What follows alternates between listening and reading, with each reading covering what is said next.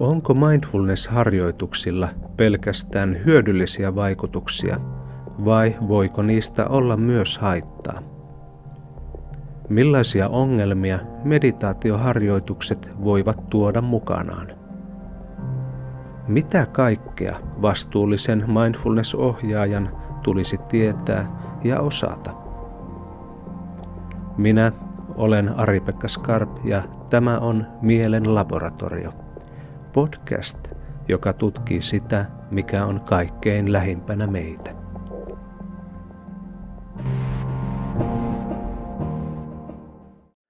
Tervetuloa Mielen laboratorio-podcastiin. Tänään mä aion puhua meditaation haitallisista vaikutuksista. Tämä on semmoinen aihealue, joka ei ole ollut hirveän paljon otsikoissa, kun puhutaan meditaatiotutkimuksesta. Ja siihen on erinäisiä syitä, miksi näin on, ja palataan niihin hieman myöhemmin tässä. Mutta silloin kun lähdetään puhumaan tämän tyyppisestä aiheesta, niin ajattelen, että on jotenkin tärkeää vähän tuoda sitä omaa taustaa ja näkökulmaa tähän ensiksi, ettei tule semmoista väärää käsitystä, koska tämmöisestä aiheesta helposti, kun lähdetään puhumaan, tulee vähän semmoista mustavalkoista ajatusta, että ää, jos puhutaan haittavaikutuksista, niin sitten jotenkin oltaisiin automaattisesti meditaatioharjoitusten vastustajia tai jotain tämmöistä. Mutta mun, mullahan on aika pitkä kokemus meditaatioharjoituksista. Ää, aloitin ne jo tuossa 90-luvun loppupuolella, eli, eli reilut parikymmentä vuotta olen itse käyttänyt meditaatioharjoituksia, meditatiivista työskentelyä omaksi hyödykseni. Ja olen kokenut se itselle siis toki hyvinkin inspiroivaksi monellakin tavalla. Et olen kirjoittanut myös pari tietokirjaa näistä aiheista ja ähm, siis oma kokemus on, on se, että äh, olen saanut aika paljon semmoista materiaalia ja näkökulmia mieleen nimenomaan tämmöisten meditatiivisten työskentelymuotojen kautta. Ja näiden vuosien aikana on toki myös ohjannut paljon meditaatiota, on opiskellut muun muassa joogaopettajaksi ja dharma-opettajaksi. Eli mulla on aika paljon myös sieltä meditatiivisten perinteiden sisäpuolelta näkökulmia näihin asioihin. Mutta toki sitten tietysti on myös kouluttautunut psykologiksi ja psykoterapeutiksi ja sillä tavalla tutkinut vähän sitä mielen toimintaa sitten tämmöisten läntistenkin, no ei pelkästään ehkä tämmöinen itä-länsijako tässä toimi, mutta, mutta sanotaan, että tämmöisen läntisen tieteellisen perspektiivin kautta. Ja, ja tämä on tavallaan se lähtökohta, josta mä lähden liikkeelle. Eli mä pyrin katsoa sitä aika laajasti sekä perinteiden sisältä että ulkopuolelta. Ja mun omissa kokemuksissa, kun on näitä harjoituksia tehnyt myös, käynyt tämmöisiä viikon mittaisia retriittejä ja, ja tuota, vähän eri mittaisiakin retriittejä sekä osallistujana että myös siellä itse vetäjänä, niin äh, on huomannut myös sen, että, että tämmöisiä tietynlaisia haittavaikutuksia myös ilmenee siellä ihan konkreettisesti.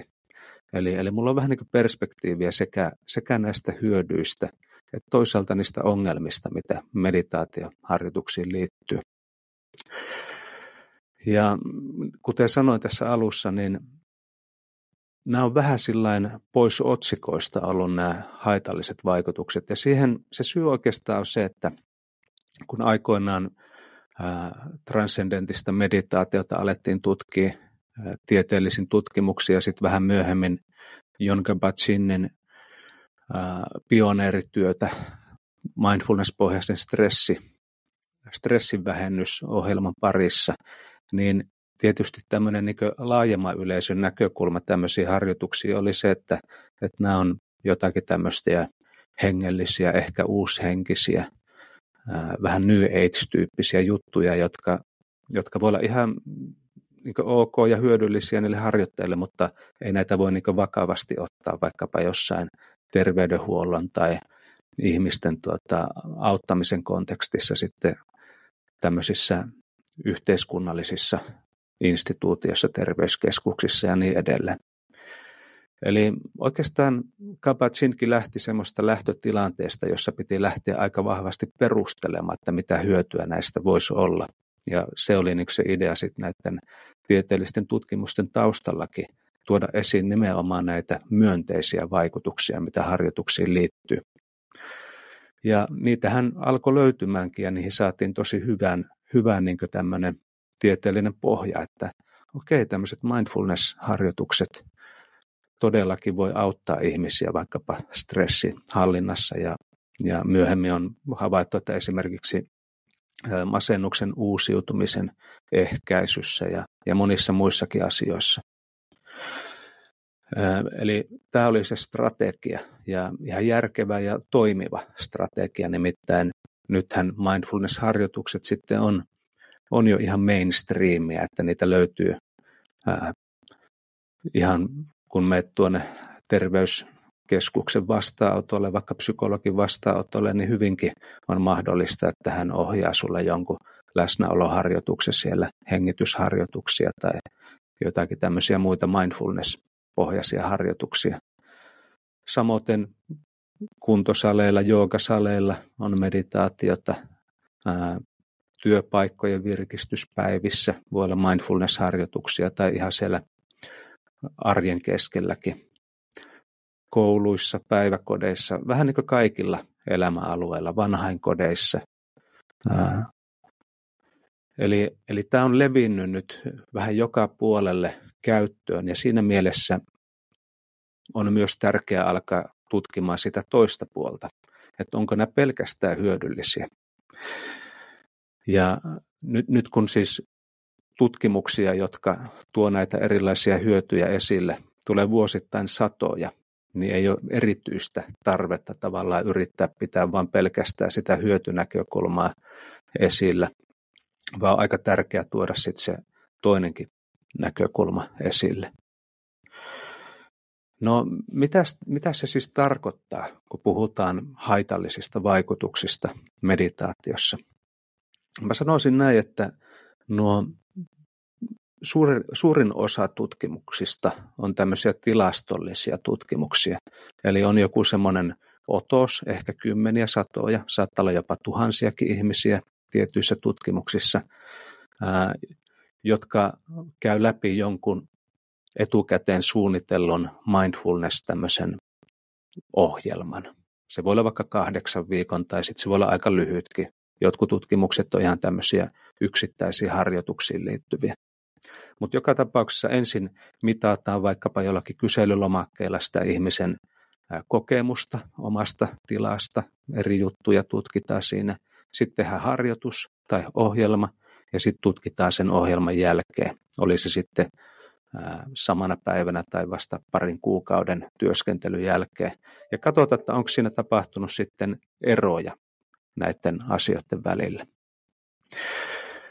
Ja aina kun tehdään tämmöisiä tilastollisia tutkimuksia, niin sehän tarkoittaa toki myös sitä, että me tutkitaan todennäköisyysjakaumia. Eli siellä on aina joku semmoinen käyrä, jota, jota nämä kokemukset tai ne mittarit noudattaa.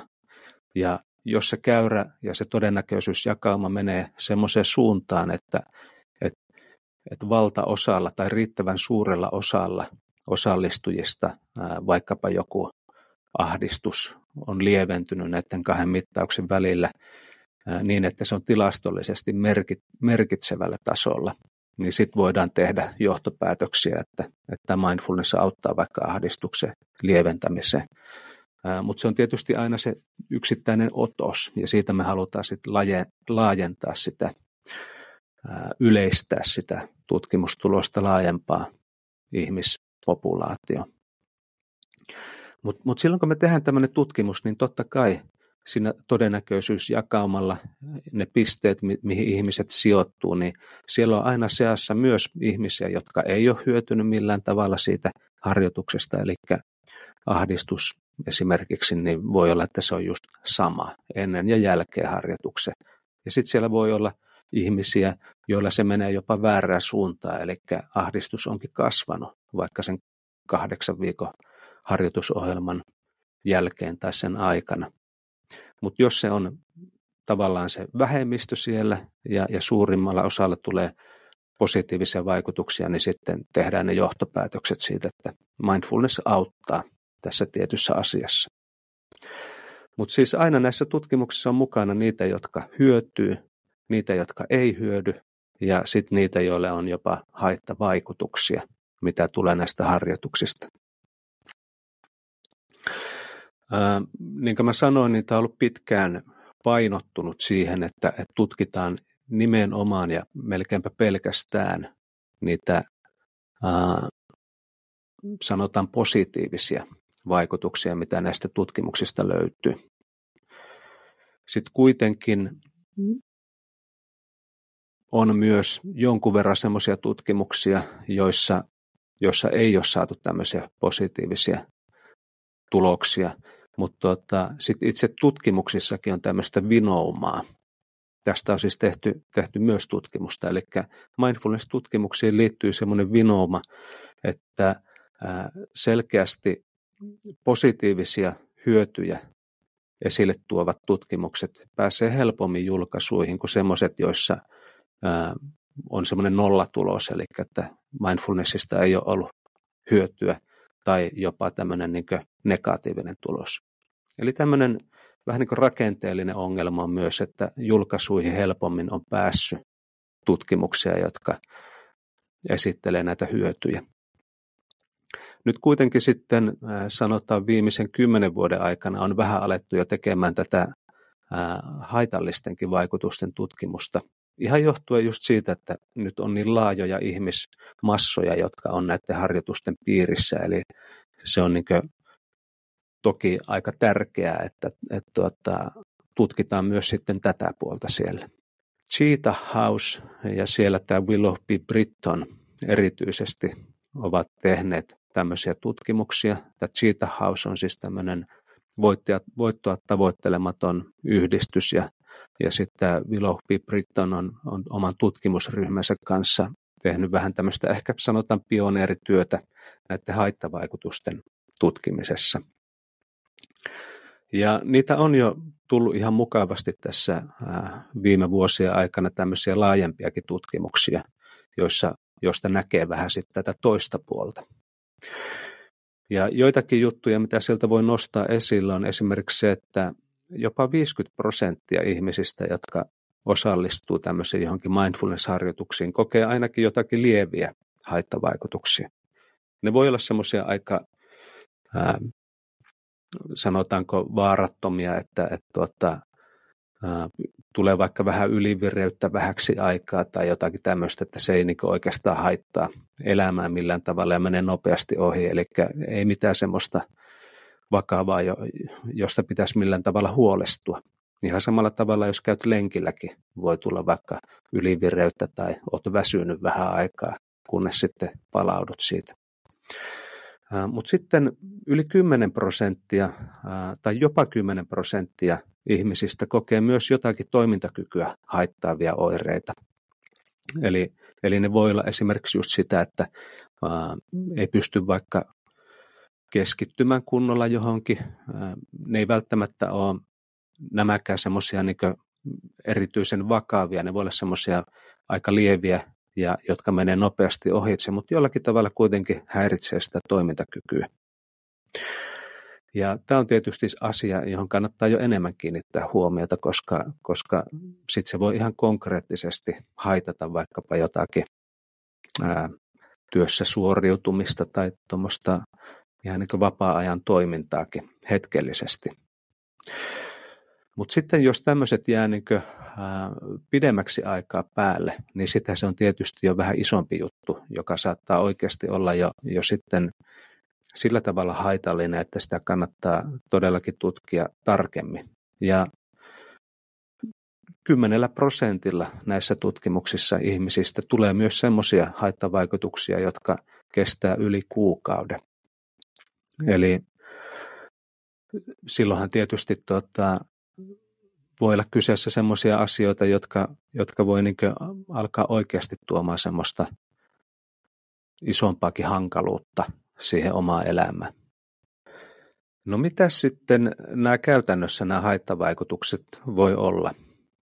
Näissä tutkimuksissa suurin osa haittavaikutuksista on siis sen kaltaisia, että ne liittyy vaikkapa yli- tai alivireyteen, eli, eli harjoituksissa voi alkaa tulemaan semmoista ylivireyttä vaikkapa, jossa, jossa on hankala keskittyä johonkin yhteen asiaan sen harjoituksen jälkeenkin, jotka voi jatkua sitten tosiaan pidempäänkin, tai sitten alivireyttä, että ei oikein ole energiaa esimerkiksi toimintaa. Sitten voi olla keskittymisen vaikeuksia, mikä on tietysti myös vähän ristiriitaistakin, koska aika usein nämä harjoitukset ajatellaan, että ne parantaa nimenomaan keskittymistä. Mutta osalla ihmisistä käy päinvastoin, eli alkaa tulemaan keskittymisvaikeuksia ja ahdistuneisuutta voi myös tulla. Eli nämä voi myös lisätä sitä. Samoin kuin muistivaikeuksia, jotka todennäköisesti liittyy myös tähän samaan, eli, eli keskittymisen vaikeuksiin. Sitten aika yleisiä haittavaikutuksia on tämmöiset aistihavaintojen epämiellyttävyyteen liittyvät asiat. Aistihavainnot voi esimerkiksi voimistua aika vahvastikin harjoituksissa. Se voi tuntua toki myös miellyttävältä, mutta se voi myös mennä sillä tavalla ää, niin vahvaksi, että se alkaakin tuntua epämiellyttävältä. Ää, voi olla esimerkiksi vähän liian tietoinen vaikkapa siitä, miten tämä paita, mikä mun päällä on, kutiaa tai kutittaa ihoa sieltä täältä ja, ja siis tämän tyyppisiä. Tai sitten vaikka joku auringonpaiste, kirkkaus ja tämmöiset tuntuu niin voimakkailta, että ne, ne alkaa pitää niin suojautua niiltä. Sitten voi tulla erilaisia hankaluuksia sosiaalisen vuorovaikutukseen, jotka voi ehkä linkittyä sitten näihin edellä mainittuihin asioihin. Yksi semmoinen ähm, kans aika monesti vastaan tuleva ongelma on tämmöisen tasapainoisen minäkokemuksen horjuminen. Eli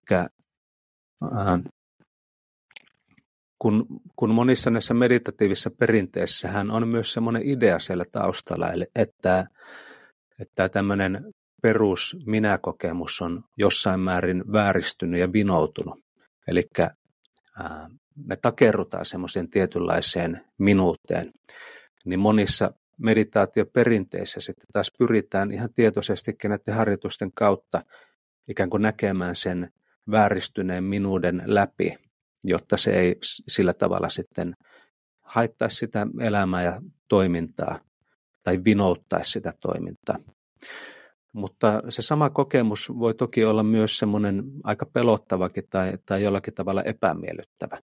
Esimerkiksi yhdessä tutkimuksessa oli tämmöinen nainen, jolla oli, oli siis tosi pitkä harjoituskokemus, vuosikymmenten mittainen harjoituskokemus meditaatioperinteissä ja ää, hän oli kokenut se hyvinkin rampauttavana myös sen, että, että hänen niin yhteyden tunne omiin läheisiin ihmisiin, lapsiin, perheenjäseniin oli, oli jollakin tavalla kadonnut, koska se kokemus omasta minuudesta oli muuttunut. Että hän ei, hän ei kokenut olevansa samalla tavalla enää läsnä sit perheenjäsenten kanssa, eikä kokenut sellaista yhteyden tunnetta. Ja tämä hän koki hyvinkin niin rampauttavana ja negatiivisena asiana. Eli tämmöiset dissosiatiiviset oireet on, on myös semmoisia, mitä voi meditaatioharjoituksessa tulla. Ja sitten ehkä yksi tämmöinen aika vähän puhuttu juttu on se, että myös meditaatioharjoituksesta voi tulla vierotusoireita. Eli jos on tottunut tekemään jotakin harjoitusta pitkiä aikoja, niin sitten voikin käydä niin, että jos, jos ei vähän aikaan pysty tekemään jostain syystä tai, tai haluaisi lopettaa sen tekemisen vaikkapa joidenkin negatiivisten vaikutusten takia, niin sitten alkaakin kokemaan niin suuria vierotusoireita, että ei pysty olemaan ilman sitä meditaatioharjoitusta. Eli, eli tämmöisiä haittavaikutuksia muun muassa on löydetty näissä Cheetah Housein tutkimuksissa. Ja sitten yksi hyvä asia ymmärtää näistä on myös, että nämä aika usein noudattaa semmoista ylösalaista U-käyrää. Eli kun joku asia lisääntyy meditaatioharjoituksen vaikutuksesta, niin se voi pienessä määrin lisääntyneenä olla niin positiiviseksi koettu asia. Et esimerkiksi kehotietoisuuden kasvaminen tai aistikokemusten muuttuminen vähän intensiivisemmiksi, niin se voi olla semmoinen tosi positiivinen kokemus. On mukava kävellä luonnossa, kun värit on kirkkaita, on helppo kuulla linnun laulua ja, ja tuntea maa jalkojen alla ja, ja tämän tyyppiset asiat. Eli se parantaa sitä omaa hyvinvointia tiettyyn pisteeseen. Mutta sitten kun se kokemuksen intensiteetti kasvaa siitä niin, että sun pitääkin alkaa jo suojautumaan siltä, ne värit on liian kirkkaita, pitää laittaa aurinkolasit päähän tai, tai tuota, se kokemus ää, vaikkapa äänimaisemasta on niin suuri, että sun pitää se, se on niin laittaa korvatulpat päähän tai jotakin tämmöistä, koska tulee vaan niin liikaa sitä aistiärsykettä, niin siinä kohti se alkaakin muuttua negatiiviseksi. Eli täsmälleen sama asia on aluksi miellyttävä, mutta sitten jos se volumenappi menee vähän niin liian isolle, niin sitten se alkaakin muuttua epämiellyttäväksi. Eli tämä on aika moniin juttuihin liittyy. Vaikka joku oman minäkokemuksen muutos sopivassa määrin se voi lisätä mielen joustavuutta, kun näkee itseään vähän eri näkökulmista, mutta sitten, sitten jos se menee ikään kuin liian suureksi ja alkaa menettää kosketuksen, just vaikka niin kuin tällä naisella kävi, niin oma itseen niin vahvasti, että se vaikuttaa suhteisiin, läheisiin ihmissuhteisiinkin, niin sitten se taas onkin jo negatiivinen. Ähm, Tämä ei toki ole ainoa, ainoastaan meditaatiomaailmassa näin, vaan monissa muissakin asioissa on tämä sama juttu, että, joka noudattaa tämmöistä ylösalasta U-käyrää. Eli se on, se on hyvä, hyvä tiedostaa. Sitten ehkä toinen asia, mikä on hyvä tiedostaa, on se, että myös se sama kokemus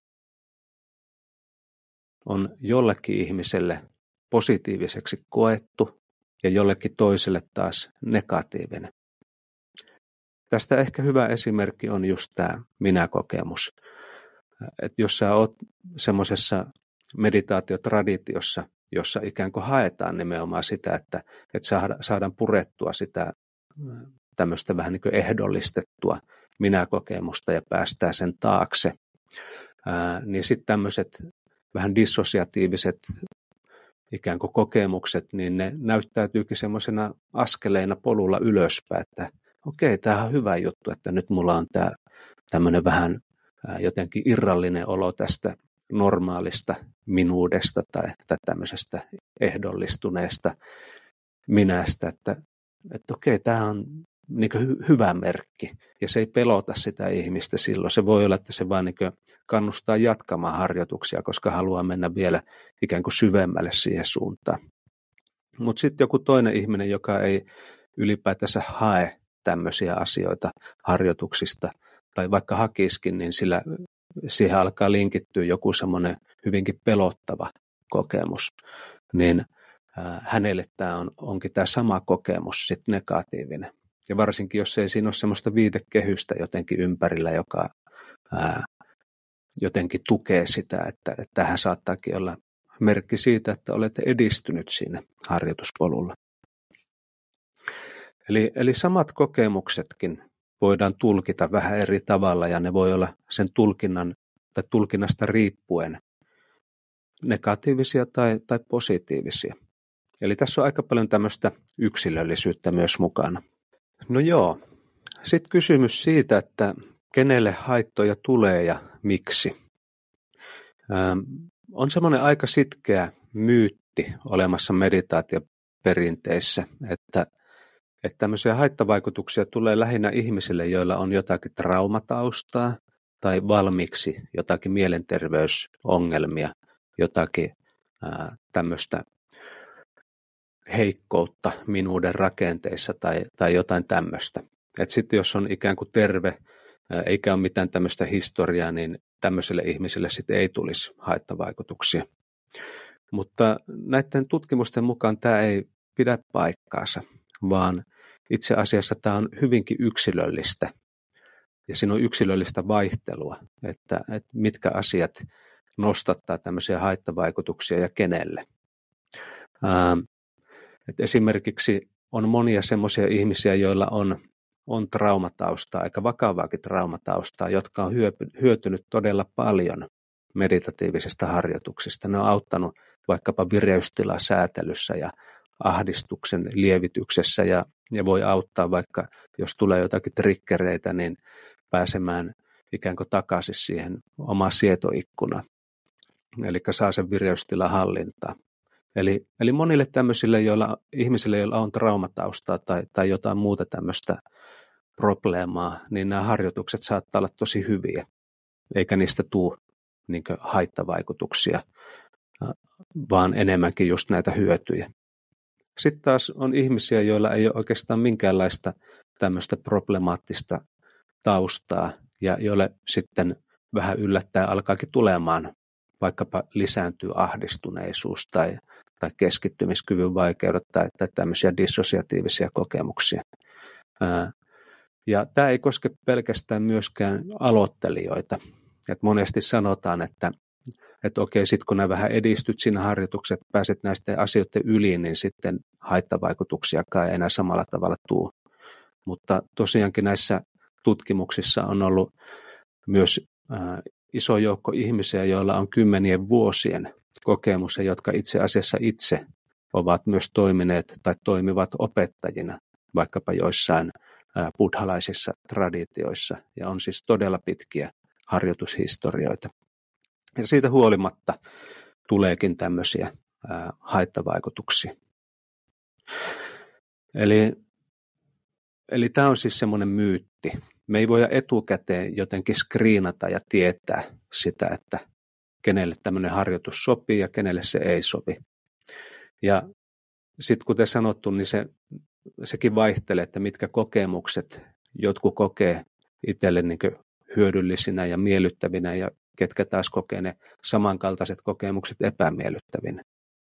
Mutta sen lisäksi on vaihtelua myös, siinä, että mitkä harjoitukset kenellekin sopii.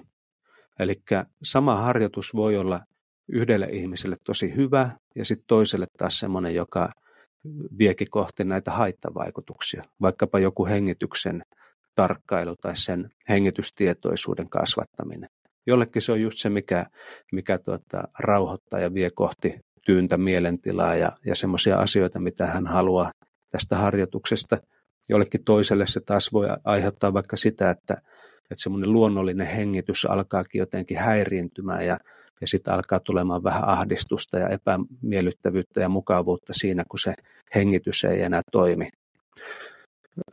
sillä tavalla kuin haluaisi. Tai sitten siinä voi olla joku, joku tausta, että nousee jotakin epämiellyttäviä kokemuksia sieltä kehomuistista, kun keskittyy intensiivisesti hengitykseen. Eli se voi siis vaihdella myös se, että mit, mitkä harjoitukset kenellekin sopii. Ja tämmöistä kun miettii, niin tässä ehkä avaimena on se, että, että kannattaa miettiä just sitä, että tuoko se kokemus harjoittajalle lisää toimintamahdollisuuksia siihen elämään vai rajoittaako se jollakin tavalla niitä toimintamahdollisuuksia. Ää, eli eli se, se voisi olla ehkä semmoinen vähän niin kuin peukalosääntö, jota voi miettiä omankin harjoituksen suhteen, että, että nämä kokemukset, mitä tästä tulee ja, ja nämä vaikutukset, lisääkö ne mun toimintamahdollisuuksia vai lähteekö ne rajoittamaan niitä? Niin, eli nyt kun mä tässä vähän tuonut esille näitä tutkimustietoja, että minkälaisia haittavaikutuksia voi tulla, ää, kenelle niitä haittoja voi tulla ja, ja niin edelleen, niin sitten seuraava kysymys tietysti on se, että no mitä pitäisi sitten tehdä näiden suhteen? Kuten mä tuossa alussa sanoin, niin kannattaa välttää semmoista mustavalkoista ajattelua, että meditaatio on hyvä tai meditaatio paha, vain sen takia, että, että siinä on olemassa näitä molempia puolia, että toi, jotkut hyötyy, jotkut ei hyödy. Voi olla elämäntilanne, että tässä elämäntilanteessa tästä voi olla hyötyä, mutta sitten ei ehkä pitkällä tähtäimellä olekaan tai päinvastoin. Eli ei mustavalkoista ajattelua kannata ottaa tämä asia suhteen, vaan tutkia enemmänkin tätä vähän niin kuin kokonaisvaltaisemmin.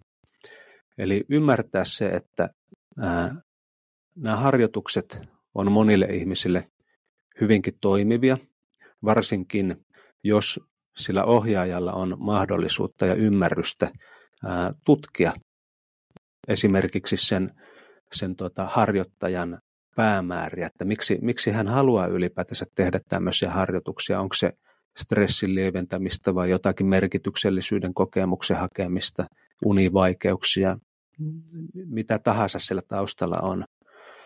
Koska se vaikuttaa tietysti siihen myös, että minkälaisia harjoituksia todennäköisesti kannattaisi ylipäätänsä tehdä. Ja sitten toisaalta olisi hyvä myös ymmärtää sitä, että, että minkälaisia erilaisia harjoitusvaihtoehtoja on, niin kuin semmoinen iso repertuaari harjoituksia. Että jos ohjaaja pystyy tutkimaan vähän sen oppilaan kanssa sitä, että mitkä harjoitukset hänellä tuntuu toimiva ja mitkä ei, niin tietysti on silloin helpompi löytää semmoista, semmoisia harjoituksia, jotka, jotka johtaa enemmänkin niihin, niitä päämääriä kohti, kuin että tulisi tämmöisiä haitallisia vaikutuksia.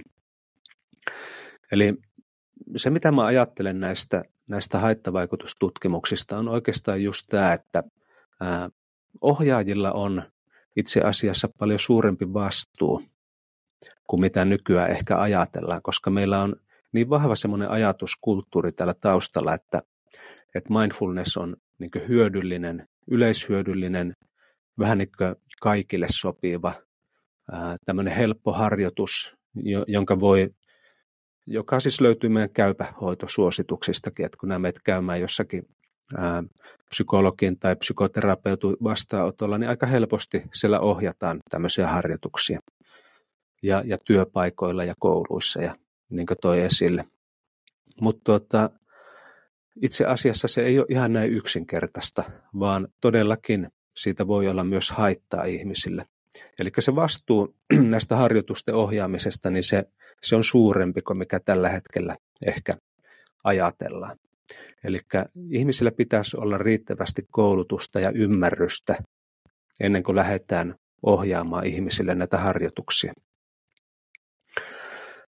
Pitäisi olla ensinnäkin ymmärrystä siitä, että minkälaisia tyypillisiä haittavaikutuksia näihin harjoituksiin saattaa liittyä, ja osaa niitä vähän niin kuin kysellä ja katsella. Pitäisi olla ymmärrystä siitä, että kaikille ihmisille ei ylipäätänsä edes toimi ja sovi tämän tyyppiset niin meditatiiviset harjoitukset. Ja, ja sillekin pitäisi olla avoin, koska aika usein näissä tämmöisissä mindfulness-piireissäkin kuulee sen tyylistä keskustelua, että nämä harjoitukset itsessään on tosi hyviä ja periaatteessa ne toimii kaikilla, mutta sitten ihmisessä itsessään saattaa olla vaikka joku ää, ominaisuus, vaikka joku traumatausta, että siksi se ei hänelle sovi. Tai sitten ihminen ei ole, ajatella, että ihminen ei ole tarpeeksi sitoutunut siihen, että pitäisi tehdä enemmän sitä harjoitusta, että alkaa saamaan niitä hyötyjä. Tai, tai, tuota, tai jotakin muita tämmöisiä, että, että sijoitetaan ikään kuin se vika siihen ihmiseen. Ajatella, että harjoitukset on aina hyviä ja toimivia. Mutta enemmän pitäisi oikeasti ymmärtää sitä, että, että se on semmoinen niin vuorovaikutteinen asia. Et tietyt harjoitukset tietyissä tilanteissa tiettyjä päämääriä kohti voi olla tosi hyviä. Toisaalta ne voi olla myös tosi huonoja. Eli pitäisi olla mahdollisuutta ää, niin tutkia sitä avoimesti. Ää, eli tämmöisellä ohjaajalla pitäisi olla siis kykyä tunnistaa näitä haittavaikutuksia, pitäisi olla myös vähän semmoinen laajempi repertuaari, tehdä variaatiota niihin harjoituksiin yksilöllisten tarpeiden mukaan.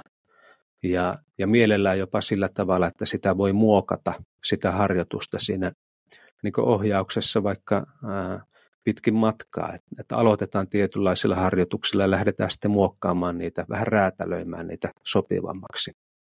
Eli tämmöinen person-centered way.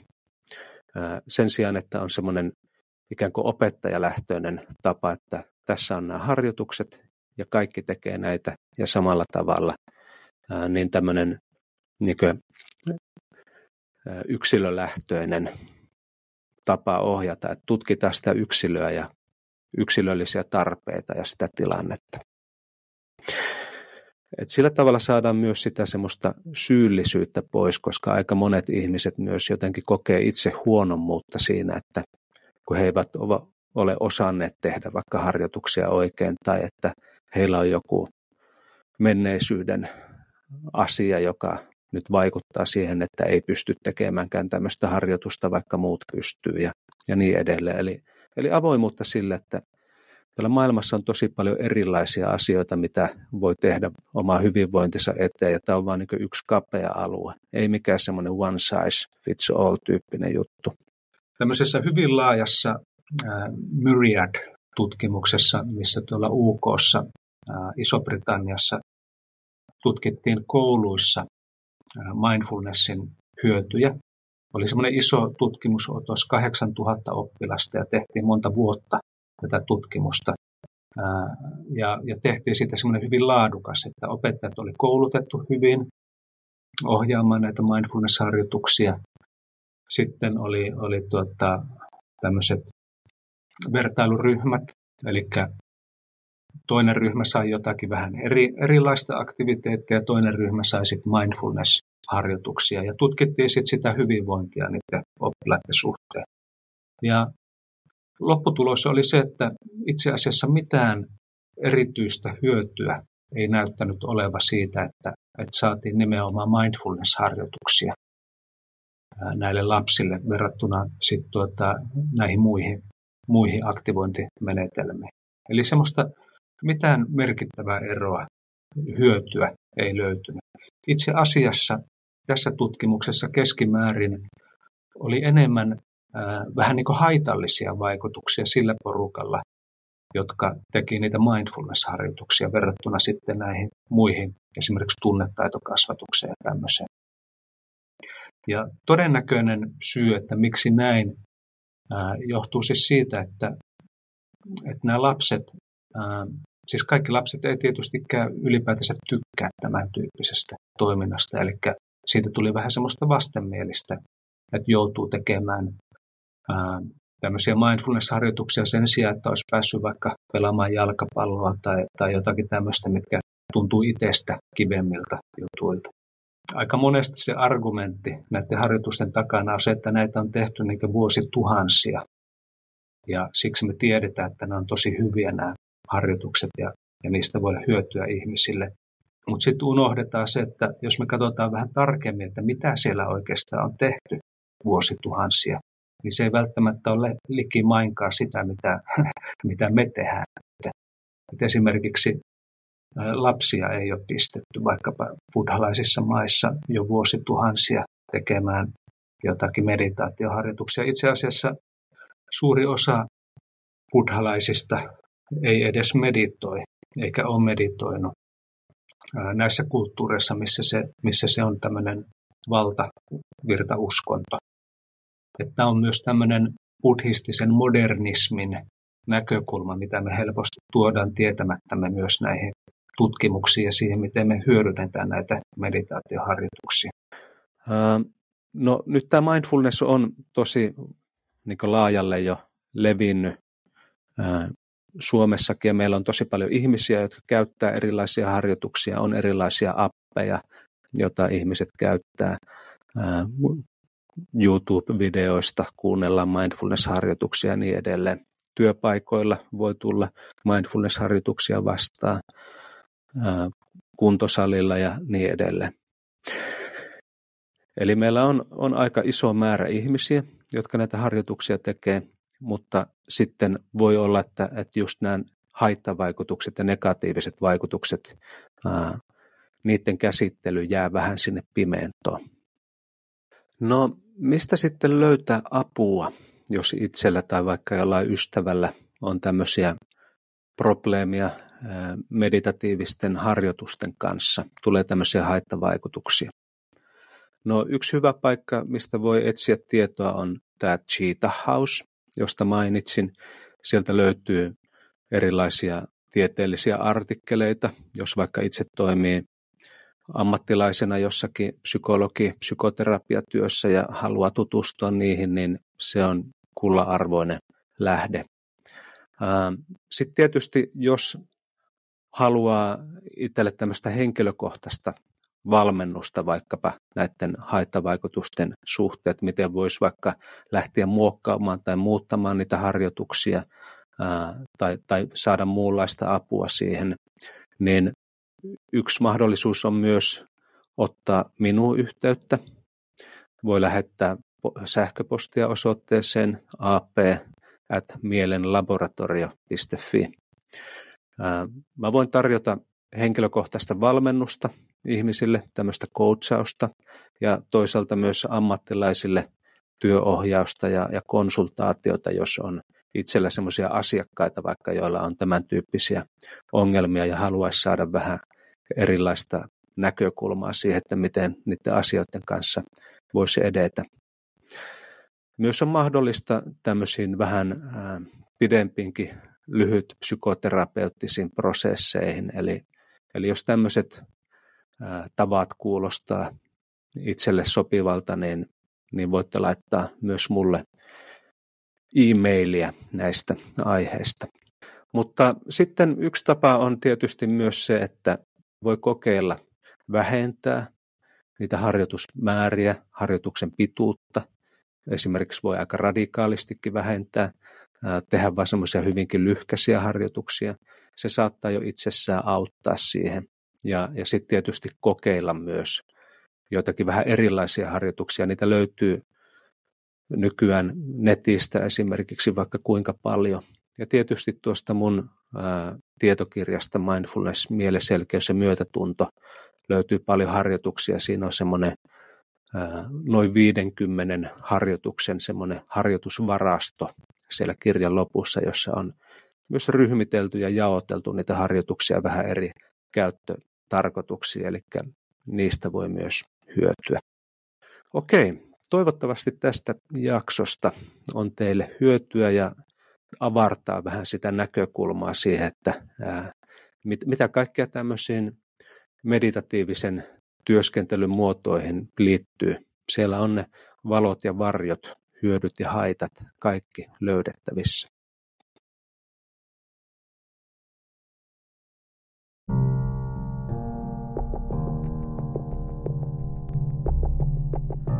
Tämä oli Mielen laboratorio. Jos olet kiinnostunut jungilaisesta coachauksesta, lyhyt psykoterapeuttisesta työskentelystä tai työnohjauksesta esimerkiksi meditaation liittyen, ota yhteyttä lähettämällä sähköpostia osoitteeseen ap.mielenlaboratorio.fi. Tutustu myös kirjoihini Mielen laboratorio sekä Mindfulness, mielen selkeys ja myötätunto, joka löytyy nyt myös äänikirjana. Ja jos pidit jaksosta, jaa se myös ystävillesi, jotta hekin pääsevät syventymään oman mielensä labyrintteihin.